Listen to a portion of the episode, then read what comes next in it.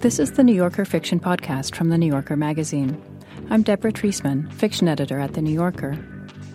Each month, we invite a writer to choose a story from the magazine's archives to read and discuss.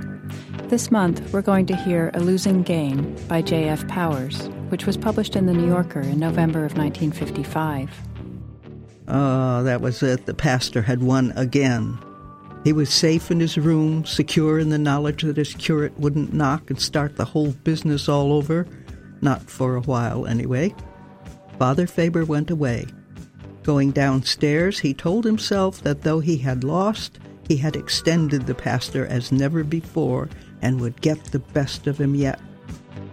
The story was chosen by Annie Proulx, who is the author of four story collections and five novels, most recently Barkskins, which was published earlier this year. Hi, Annie. Hi, Deborah. So, J.F. Powers was one of the first people you considered reading for the podcast. What made him come to mind? Well, he's he's a very favorite author of mine. I've loved his writing for many, many years. I think he's um, worth looking at again and again and again. I think I've been reading Powers for about 30 years. How did you come across him for the first time? I honestly don't remember. Uh-huh. Um, it, it, was it was one of the short stories, but then I very quickly discovered Morte D'Urban, and later was excited when Wheat That Springeth Green came out, his final second novel. Mm-hmm. Uh, so Powers has always been of great interest to me for the the size and the structure of his stories and their smallness and largeness at the same time. What is it that makes them small and large? What are the what are the qualities? They seem to be on the surface um, rather slight stories about the minor problems of priests and curates and pastors and and one of the things that interested me about them, I think at first and still does, is the um, there's kind of an underlying paint of sin on some of these stories.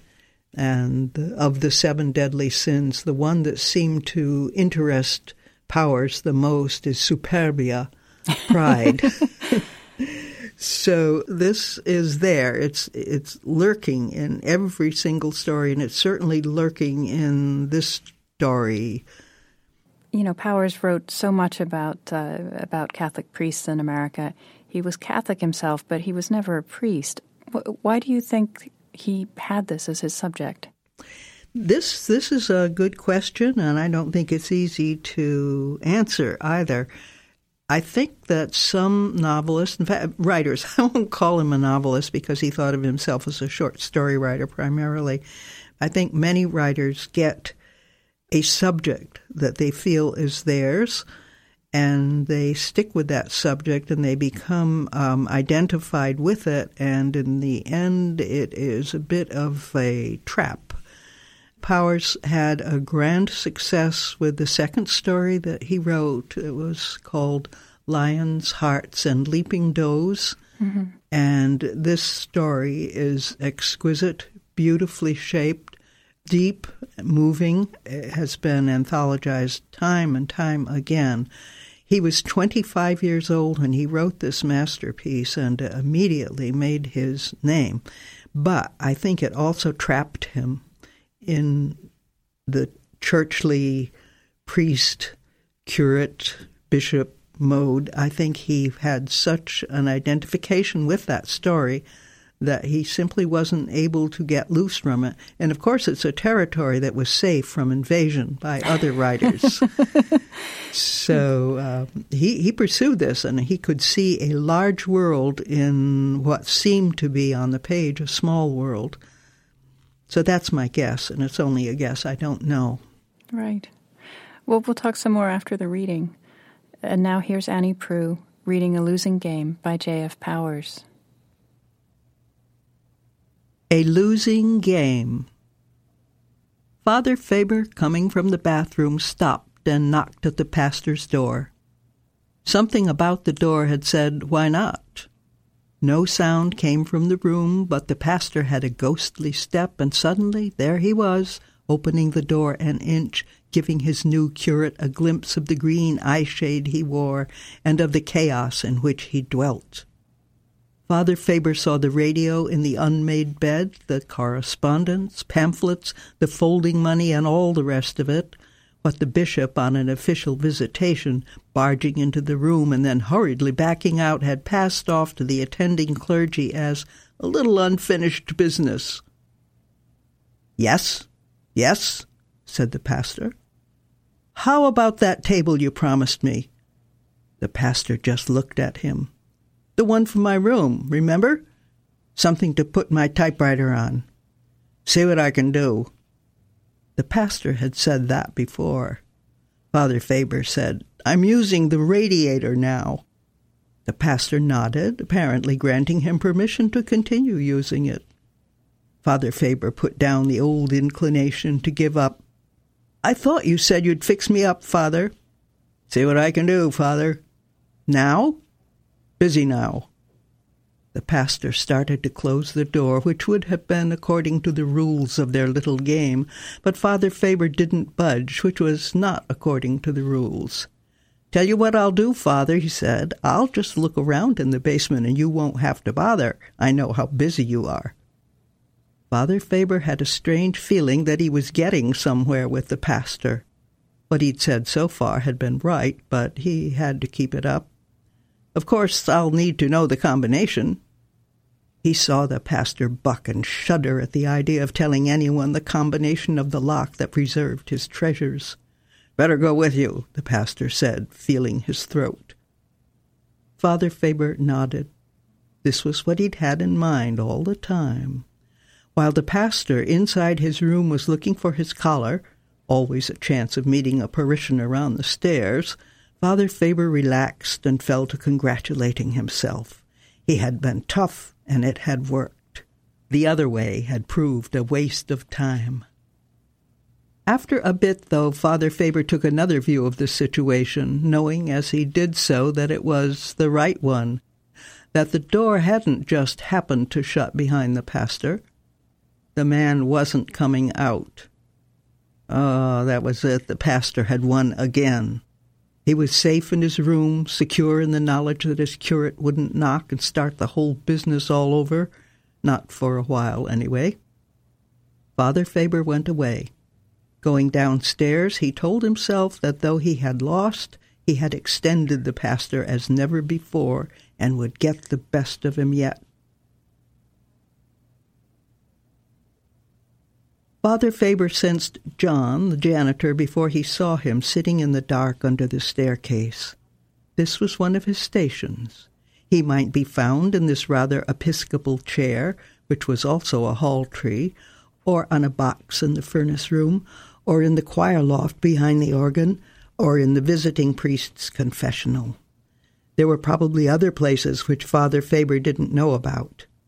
John moved around a lot, fox like, killing time. Father Faber switched on the light.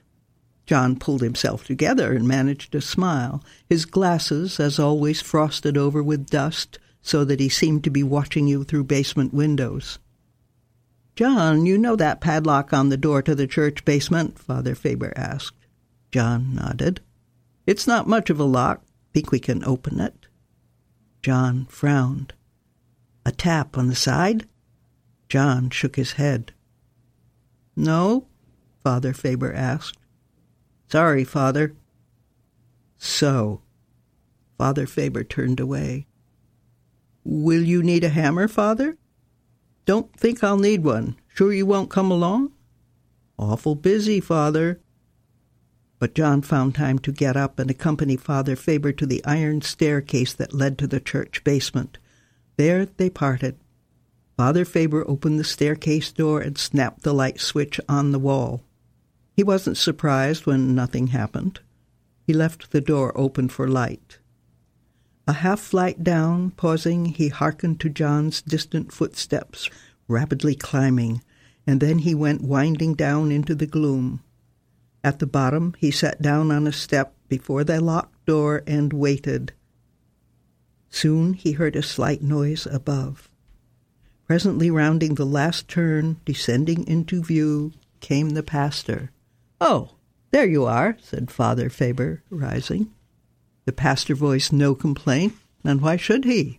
He'd lost a trick, but Father Faber had taken it honorably, according to the rules, in a manner worthy of the pastor himself. Father Faber was up on his toes, straining to see. The pastor was fooling with something inside the fuse box on the wall, standing up to it, his back almost a shield against Father Faber's eyes. Overhead, a bulb lit up. So that was it, thought Father Faber, coming down to earth.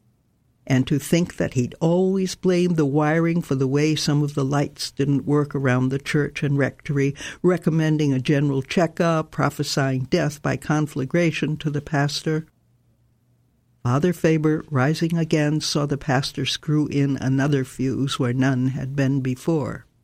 That would be the one controlling the basement light. The pastor dealt next with the door, dropping into a crouch to dial the lock.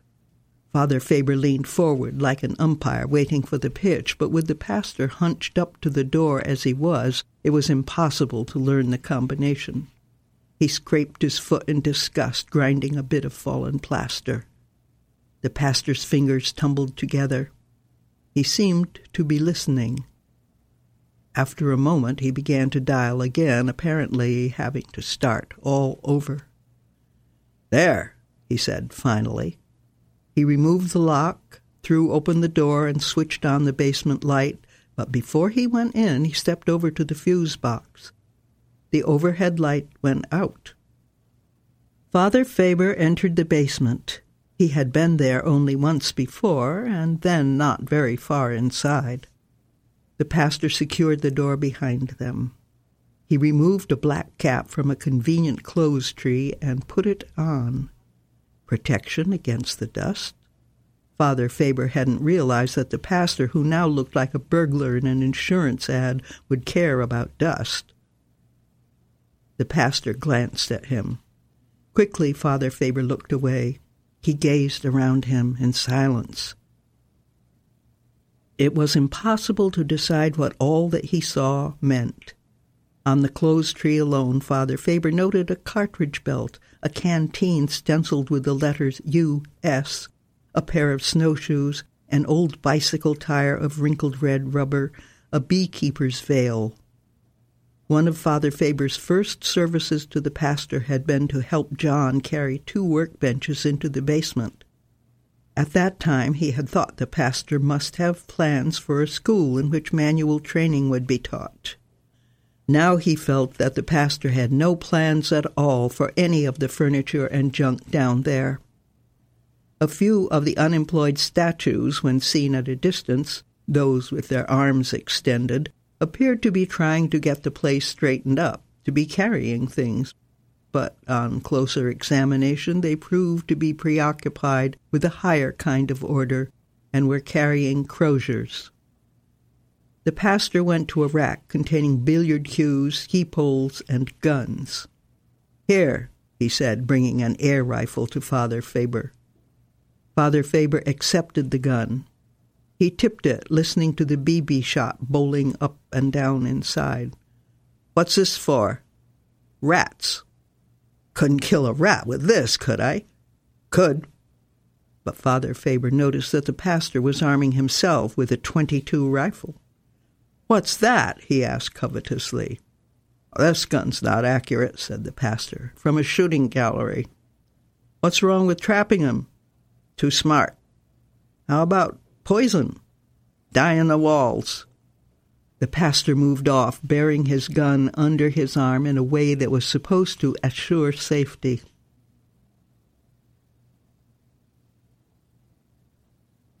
Father Faber held his gun the way the pastor did and followed him. He could feel the debris closing in, growing up behind him. The path ahead appeared clear only when he looked to either side.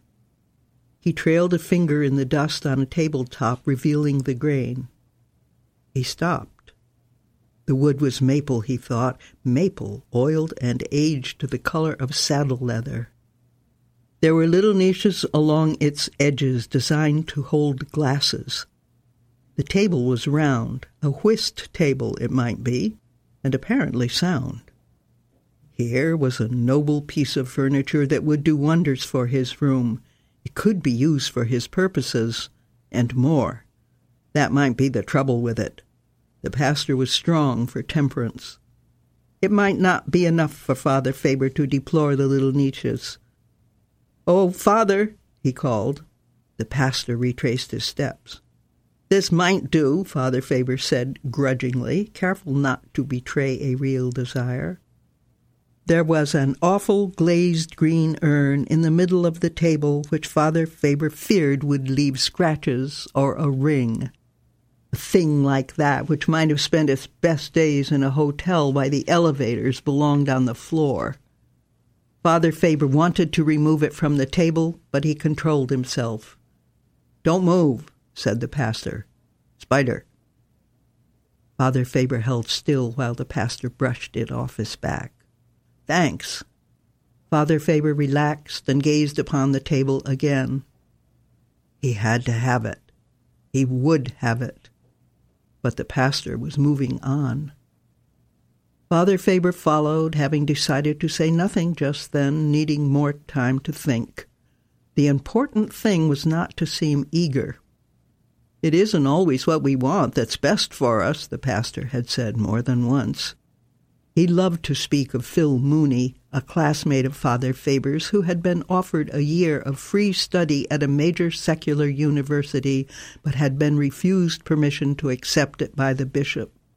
Young Mooney, as the pastor said, had taken it so well.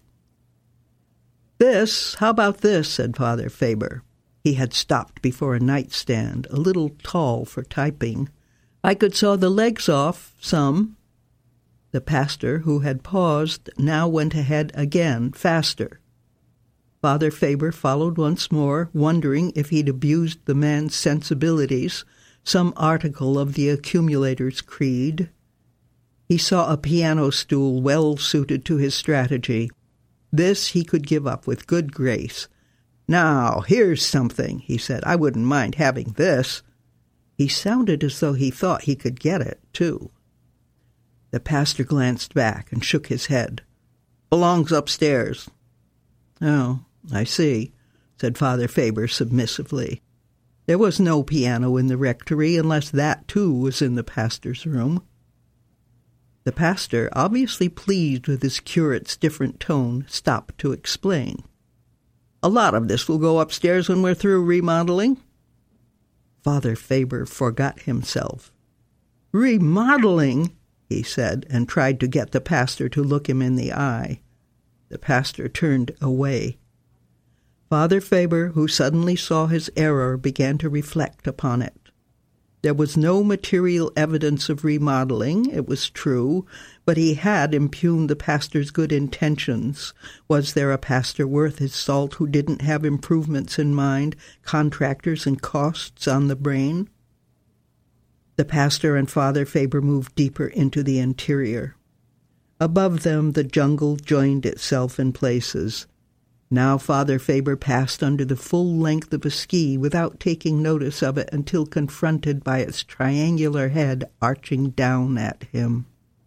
He shied away. Suddenly, the pastor stopped.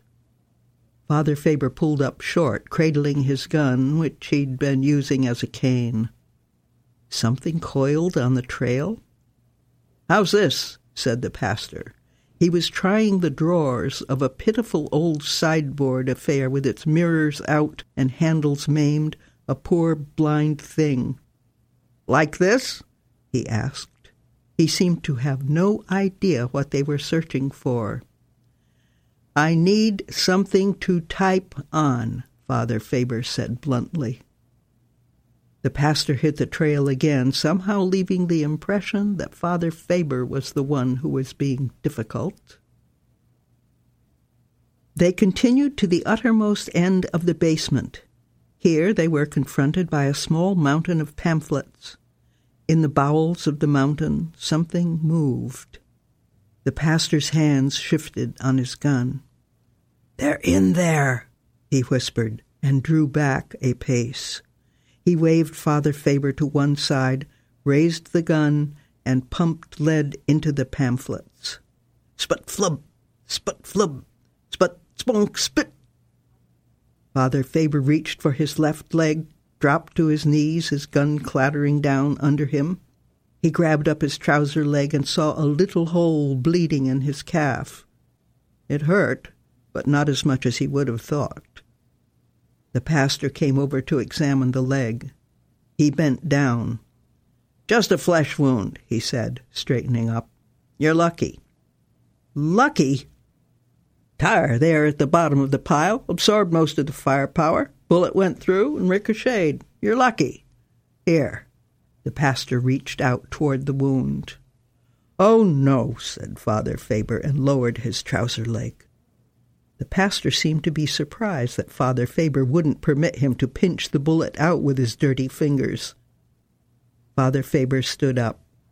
The leg held him, but he was sure his walking would be affected.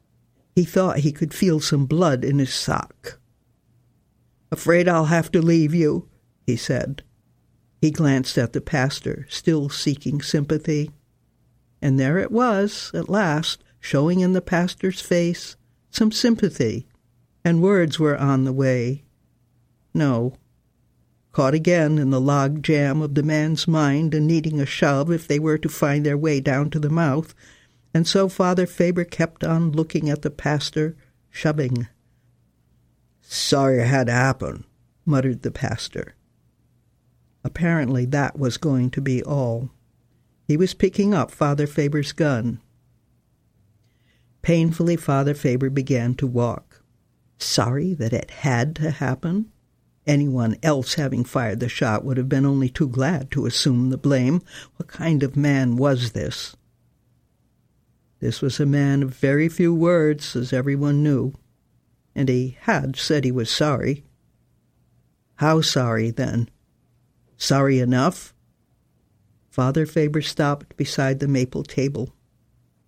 How about this? he asked, sounding as if he hadn't mentioned it before. It was a daring maneuver, but he was giving the pastor a chance to reverse himself without losing face, to redeem himself. The pastor was shaking his head. Father Faber lost patience. He'd let the old burglar shoot him down, and this was what he got for it.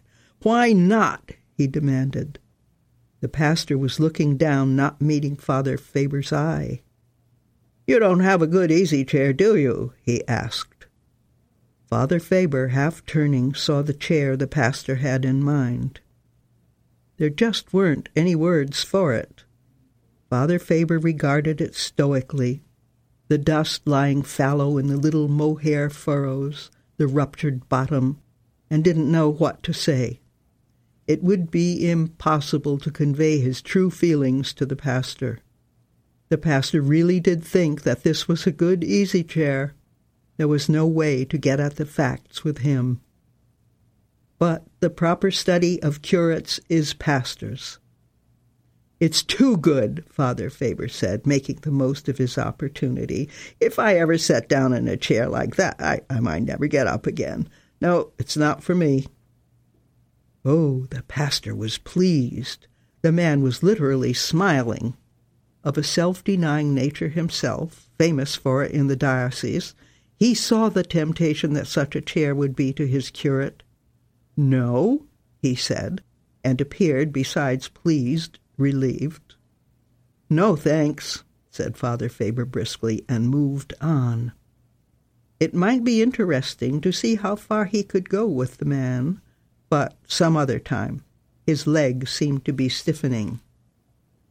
When they arrived back at the door, the pastor, in a manner that struck Father Faber as too leisurely under the circumstances, racked the guns, hung up his cap, and boxed the dust out of his knees and elbows, all the time gazing back where they'd been, not, Father Faber thought, with the idea of returning to the rats as soon as he decently could, but with the eyes of a game conservationist looking to the future. I was thinking I'd better go to the hospital with this, said Father Faber. He felt he ought to tell the pastor that he didn't intend to let the bullet remain in his leg. He left the pastor locking up and limped out and up the stairs. Better take the car, the pastor called after him. Father Faber pulled up short. Thanks, he said and limped on. The hospital was only a few blocks away, but it hadn't occurred to him that he might walk there. He was losing every trick. Earlier, he had imagined the pastor driving him to the hospital and the scene there when they arrived, how it would be when the pastor's indifference to his curate's leg became apparent to the doctors and nurses, causing their hearts to harden against him. But all this the pastor had doubtless foreseen, and that was why he wasn't going along. The man was afraid of public opinion. At the hospital, however, they only laughed when Father Faber told him what had happened to him, and when, after they had taken the bullet out, he asked if they had to report the matter to the police. Just laughed at him. Only a flesh wound, they said. They didn't even want to keep him off the leg. It had been a mistake for him to ask. Laughed, told him just to change his sock. But he arranged for the pastor to get the bill, and on leaving, although he knew nothing would come of it, he said, I thought you were required by law to report all gunshot cases. When he returned to the rectory, he found the pastor and John talking softly in the upstairs hall. They said nothing to him, which he thought strange, and so he said nothing to them. He was lucky, he guessed, that they hadn't laughed at him. He limped into his room, doubting whether John had even been told about the shooting, and closed the door with a little bang. He turned and stood still. Then, after a few moments in which he realized why the pastor and John were in the hall, he limped over to the window, to the old mohair chair. Ruefully he recalled his false praise of the chair. How it had cost him! for the pastor had taken him at his word. After the shooting accident, the pastor must have been in no mood to give Father Faber a table in which he seemed only half interested. Nothing would do then but that the wounded curate be compensated with the object of his only enthusiasm in the basement, and damn the consequences. No one knew better than the pastor where soft living could land a young priest, and yet there it was, luxury itself, procured by the pastor and dragged upstairs by his agent, and now awaiting his curate's pleasure. And to think it might have been the maple table. They hadn't done a thing to the chair. The dust was all there, every grain intact. They were waiting for him, the pastor and John, waiting to see him sitting in it. He thought of disappointing them of holding up as the pastor had earlier, so long ago. But he just couldn't contend with the man any more that day. He didn't know how he'd ever be able to thank them John for carrying it up from the basement, the pastor for the thing itself. But he limped over to the door to let them in. Oh, it was a losing game. That was Annie Proulx reading A Losing Game by J.F. Powers. The story appeared in The New Yorker in November of 1955 and was included in the Stories of J.F. Powers, which was published by New York Review Books in 2000. Hi, I'm Deborah Treisman, fiction editor of The New Yorker. Each week on the Writer's Voice podcast, New Yorker fiction writers read their newly published stories from the magazine. You can hear from authors like Colson Whitehead. Turner nudged Elwood, who had a look of horror on his face. They saw it. Griff wasn't going down. He was going to go for it, no matter what happened after. Or Joy Williams. Her father was silent. Slowly, he passed his hand over his hair. This usually meant that he was traveling to a place immune to her presence, a place that indeed contradicted her presence. She might as well go to lunch. Listen to new stories or dive into our archive of great fiction. You can find the work of your favorite fiction writers and discover new ones. Listen and follow The Writer's Voice wherever you get your podcasts.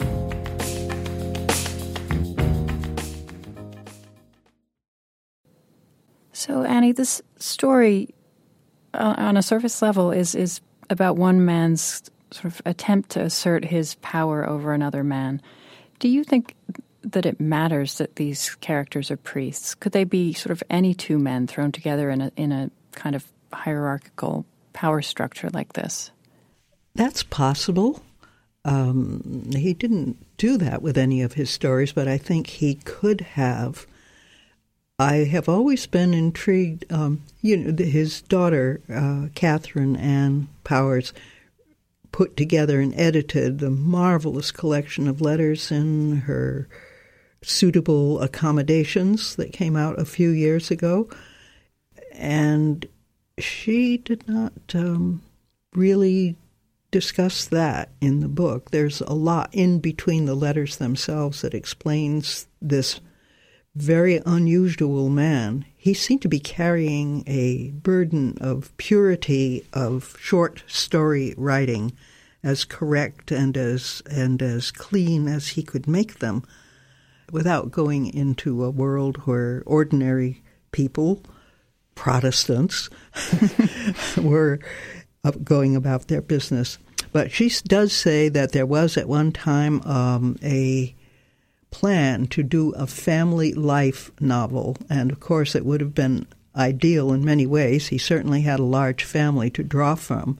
They had five children, right. and his need to write and not to work meant that they were extremely poor for years. They were never with their own home. They always were living in borrowed or specially rented or loaned houses or bouncing between Minnesota and Ireland. Mm-hmm. So the situation was dreadful for a writer, any writer, and he apparently had to have a lot of quiet time, and it just wasn't there the family life thing talked about, never got written. Mm-hmm. I mean, perhaps it's interesting to think in, in the midst of all of that kind of instability to have a structure to write about that was so stable that w- in which the, the lines were so clearly drawn. You know, yes. you have your position, you have your you're a curate, you're a pastor, you're a bishop. Perhaps there's a temptation in that. I think you're quite right on that. Yes, it was solid ground. It was something he knew, he understood, uh, he was at home. And I think that his characters seem so so real to us because he was so comfortable with them. Mm-hmm. He got it in a way most of us don't. There's nothing churchy or aloof about about his priests. They're concerned with small things like getting shot in the leg. Well, it's interesting. You know, James Wood wrote a piece about Powers in the New Yorker in which he said Powers is threatening and ought not to be easily enjoyed by Catholics because his work suggests that the religious life, at least for priests, has become practically unattainable. Hardly ever in more than a thousand pages of fiction do we see one of Powers' priests reflect spiritually on a spiritual matter. You know, he says they're, they're, they're too busy involved in the business of priestly activity instead of the practice of, of Christian witness. And it's true, there's no spirituality at all in this story unless it's sort of deeply buried. yeah, I think it is deeply buried, but I think it's there. You can see Father Faber trying to understand where the pastor is coming from. And there are a couple of places in the story where he just gets it that his own desire for a piece of furniture to, so he can get his typewriter off the radiator mm-hmm. um, are just um, perhaps out of place. He tries to see. He seems to bend over a bit backwards in trying to, to be agreeable and at the same time make his make his own wishes come true. But I think a lot of the stories do fall back on uh, the sin of pride, and I think that was part of Power's own life too. And I think Wood, I don't remember uh, in that essay if he did discuss lions and um, leaping does. Uh, but that's certainly a very spiritual story, and it really was. You're so right. The only spiritual story that Powers wrote. Also, he did call down wrath upon himself by many, many Catholic clergy who found his uh, characters offensive and disagreeable and too grasping and worldly. So there was that, but he kept on. I suppose you could say you could defend this pastor by saying that he's sort of chastising Father Faber for the, the sin of greed or sort of lasciviousness, this desirousness of, of something material. Or you can look at it as he's afraid of losing control in a quite petty way. I don't. Uh, which would your reading be? I think the losing control. Yeah. yeah. And petty is a definitely great word for many, many of his characters. I'm wondering if it doesn't have something to do with the pettiness of Power's own life, which was concerned with fixing broken furniture, with repairing plumbing, uh, with, as he once put it, playing policeman with the children, keeping them in line and his his life itself was not easy. It was just filled with this small, bickering, difficult process, which the, underlying problem was no money, no money at all. He did teach from time to time, and he was offered many teaching jobs. He took them as infrequently as he possibly could apparently feeling that it was a step down from the pure art of sitting and writing in quietness. He wrote slowly, mm-hmm. very slowly. I think Sean O'Faolain said one time that he could spend a morning putting in a comma and then the afternoon taking it out. so this whole thing is it's kind of a, a cat and mouse game and obviously the pastor wins it, and he, you know, Father Faber, he comes out of it with a bullet wound in this dirty old chair he didn't want. And he says in the last line it was a losing game. But but my question is who actually won what? I mean, what what did the pastor win? It's not a moral triumph. it's not you know. no, it isn't. Again, the game. What is this game that they're playing, and who are they playing it with? Is he speaking of Catholics versus Protestants in America, which he could well be? Um, a bit of a sideline is sideline is. Um, this was in the 40s when the Second World War was going on. When his, when that very very fine story, Lions, Harts, and Leaping Does was published, uh, Powers was in prison. He refused to turn up for the draft. He was he had fallen in with a group of Catholic pacifists, and at this time, Catholics were barred from being conscientious objectors, barred by the U.S. government. The war with the Protestants was a, a real kind of thing, too. I really like it when characters turn up in the stories. They don't in this one. Someone who always says, "Well, I'm not a Catholic, but I I think it's one of the big religions or something like that." you know, this little dismissive tone, and the fact that much of the bad guys are those who consort with um, Protestants in commerce, and um, this is a lot more obvious in the uh, novel, and also in Wheat That Springeth Green, which I, for one, loved. It just seems so sad, though, that nothing worked out for poor Powers. None of the awards, none of the praise came his way. Well, he did. He won the National Book Award in 1963 with uh, Morte D'Urban. Yes, he did, but his publisher, Doubleday, which was the biggest in the country at that point, handled it very badly. The book didn't get the publicity it needed. There weren't enough copies and on and on and on, so that the book, despite the National Book Award, sold half or less than half of the uh, copies it was expected to. This was the book that was going to change everything for Powers, and it didn't. I mean, it's amazing when you look at the roster for that year. He beat out uh, Nabokov, Updike, and Katherine Anne Porter. And then by the time he died in, uh, I think, 1999, all of his books were out of print and he'd really fallen by the wayside. I wonder, you know, why do you think that was? Why did people stop reading him or never really start reading him? I think they never really started. I think, despite the praise often given that he was the best um, writer in America, I think the praise was it didn't reach the right ears. I think there was never anything to back it up. And let's face it, a lot of people found it a turnoff that there were stories about priests. They were hoping for something a little more meaty, uh, something more Hemingway like, perhaps. well, I love the fact that someone uh, once told him that Morte D'Urban was a book for Catholics, and, and he said, Would you say that The Wind in the Willows is a book for animals? oh. Priceless. But I wonder, you know, do you feel that the writing is dated in any way? Do you feel that it's sort of culturally, you know, people wouldn't be drawn to it now? I think the writing is slightly dated, but I feel as drawn to it as ever. I don't think it has to have today's characters to be of interest, and one can always take pleasure in the writing, which is just marvelous. He really was a master of the subtle tone. Uh, the way his writing is done, he doesn't wham you with Dickensian descriptions of uh, physiognomies and clothes and mm-hmm. situations. Mm-hmm. Everything is extremely subtle. A few brief phrases here and there, and glances and voice modulations.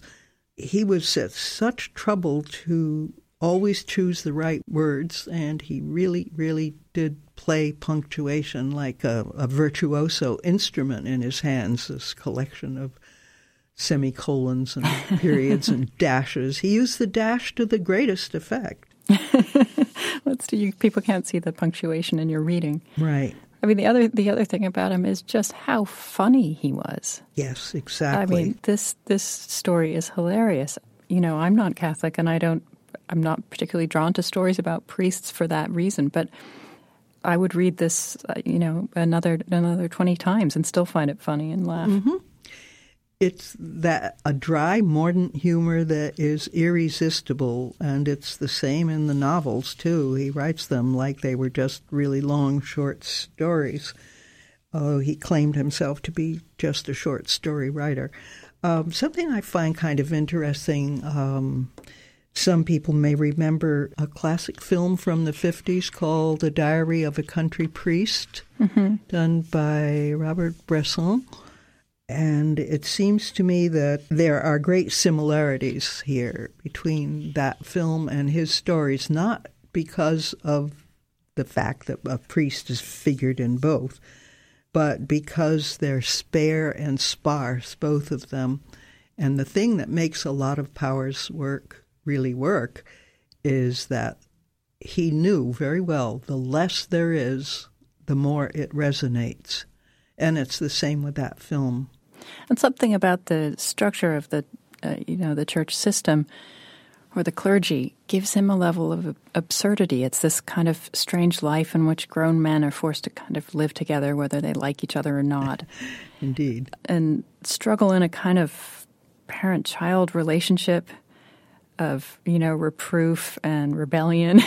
and, and yet they're, they're grown men who are supposed to be sort of moral authorities. Yeah, the the child factor that's that's in that I think is very very true, very pronounced. And I wonder if his own home life didn't have something to do with it too. Uh, there, I think there was a hierarchy from the little bits that I gleaned from Katherine Power's suitable accommodations collection of letters that things within the family were not all that different than they were in someone's parish. So, almost as many people do. but uh, there's um, another thing about Powers that, uh, aside from the meticulous craftsmanship, his ear for the American vernacular is extraordinary. The only person I can, the only writer I can think of who was that on the money was Ring Lardner, who's also forgotten these days, who wrote many, many baseball and sporting uh, stories, but was really um, excellent at vernacular. And Powers has the, the particular language of the church. He does, but it's the stories come to us in American slang and somewhat uh, what the Midwest feels is the way things should be said. There are lots of pompous statements that are absurd. But one of the things that he does so well are just these tiny little throwaway, apparently throwaway things. Yeah, he has these wonderful details. I, I love the image in this story of, of John sitting under the stairs in one of his stations. you know, this yes. idea that this janitor runs through his stations of the cross within this this house. I also like the table that was the, the color of old saddlewood. It, I mean, you can see it's a beautiful table just by the, the mention of the color, and it, he never gets it. Mm-hmm. Well, it's, it's a losing game. Do you would you call him a satirist? Do you think this is satire about the church, or do you think it's uh, more slapstick with those you know bullets ricocheting off the pamphlets? I think he stopped short of both of those situations. I think he's too sly and wry to uh, be labeled with slapstick. Mm-hmm. But he comes awfully close. he really does. And the absurdity of the thoughts we know we know what Father Faber feels about being shot by the burglar pastor almost entirely by his thoughts and his imaginary scene at the hospital where the doctors and nurses would be shocked by the pastor's unfeeling attitude. But these afterthoughts are not really part of the action. It's just a private thing like anyone might have. I mean, people do imagine situations like that. It's this kind of ability to get into an interior position in the story that's so amazing about this. Most stories have a lot of external uh, things happening, but with Powers, you get the internal reflections and wonderings and imaginings that are missing from a lot of literature. Now, you sometimes write funny stories. Do you feel that you're in any way guided by what Powers did with humor? I think probably subconsciously I might be. I never gave it any solid thought. Just because, you know, I think you do absorb the work that you love and it comes to you as a way that things can be done. I certainly like brevity and shrinking down to bare minimums as much as possible. I like trying to get the interior side of characters in there too, and I I am guessing that yes, that's probably something I've absorbed from a love of powers. Well, thank you so much, Annie. Well, my pleasure. J.F. Powers, who died in 1999, was the author of nine books of fiction, including the novels Morte D'Urban and Wheat That Springeth Green, both of which were reissued by New York Review Books in 2000. A collection of his letters, Suitable Accommodations, an autobiographical story of family life, edited by his daughter, Katherine A. Powers, was published by Farrar, Straus and Giroux in 2013. Annie Proulx won the Pulitzer Prize and the National Book Award for her novel The Shipping News. Her most recent novel, Barkskins, was published in June. You can download more than 100 previous episodes of the New Yorker Fiction Podcast in the iTunes Store. You can download the weekly audio edition of The New Yorker through iTunes or audible.com. On the Author's Voice podcast, you can hear short stories from the magazine read by their authors. You can find The Author's Voice and other New Yorker podcasts on your podcast app. You can also hear readings of New Yorker fiction on NewYorker.com and on the New Yorker apps available from the App Store or from Google Play. Tell us what you thought of this program on our Facebook page, or rate and review us on iTunes.